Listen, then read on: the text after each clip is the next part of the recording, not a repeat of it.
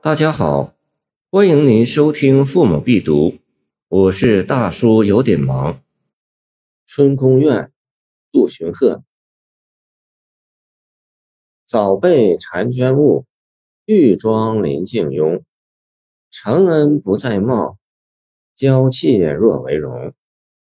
风暖鸟声碎，日高花影重。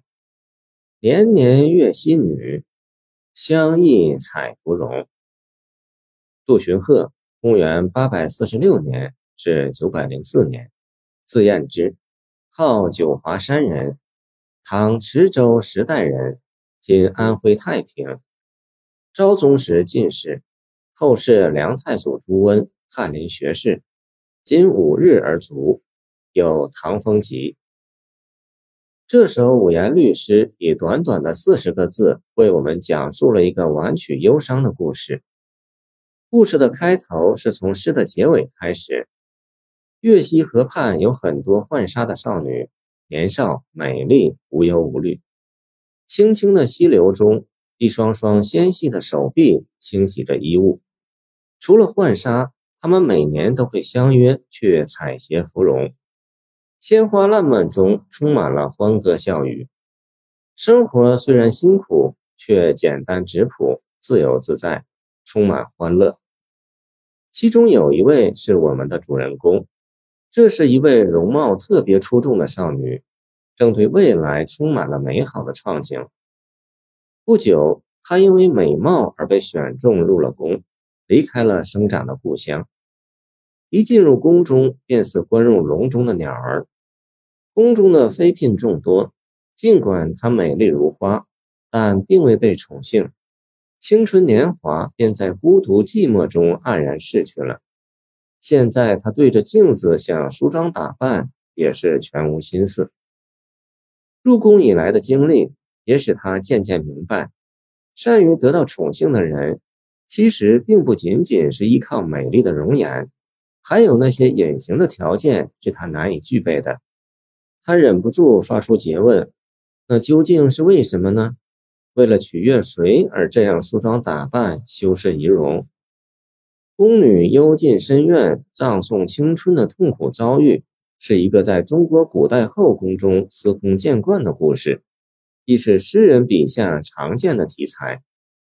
本诗作为历代宫苑诗中的名作。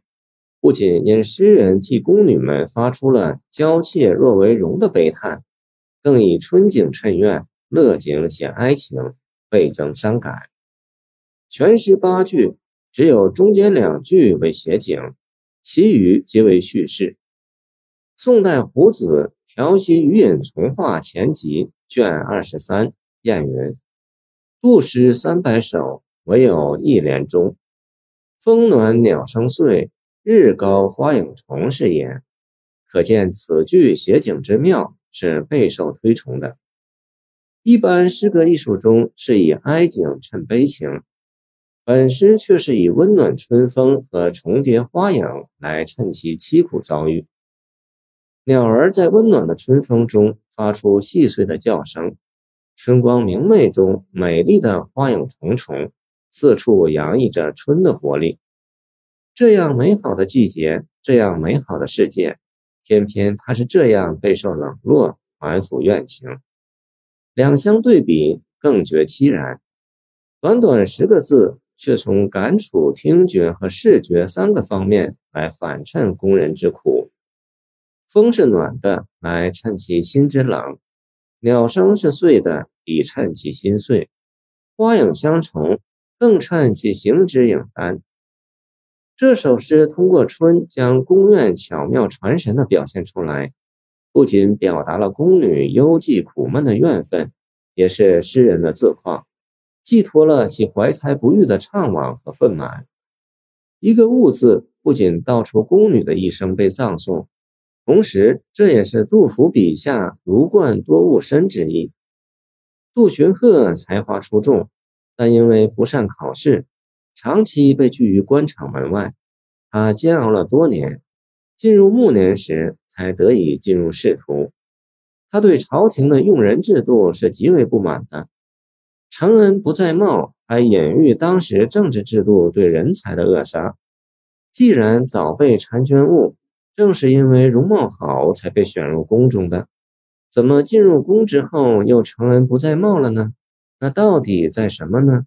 在于才艺，在于风情，在于贵人提携，还是在于运气？那朝廷的选贤任能的标准又是什么呢？这句话堪称道出了众多怀才不遇的读书人之心声。最后，失踪的工人将目光越过宫廷高高的围墙，仿佛像穿越时空，重回那快乐无邪的岁月。工人心酸地怀念过去，也隐喻诗人对民间自由自在生活的向往，渴望学以致用、经国治世，同时又想保持人格的独立和精神的自由。而这两者在现实社会中往往是很难并存的，这也正是中国优秀的传统知识分子共有的两难困境。谢谢您的收听，欢迎您继续收听我们的后续节目。如果你喜欢我的作品，请关注我吧。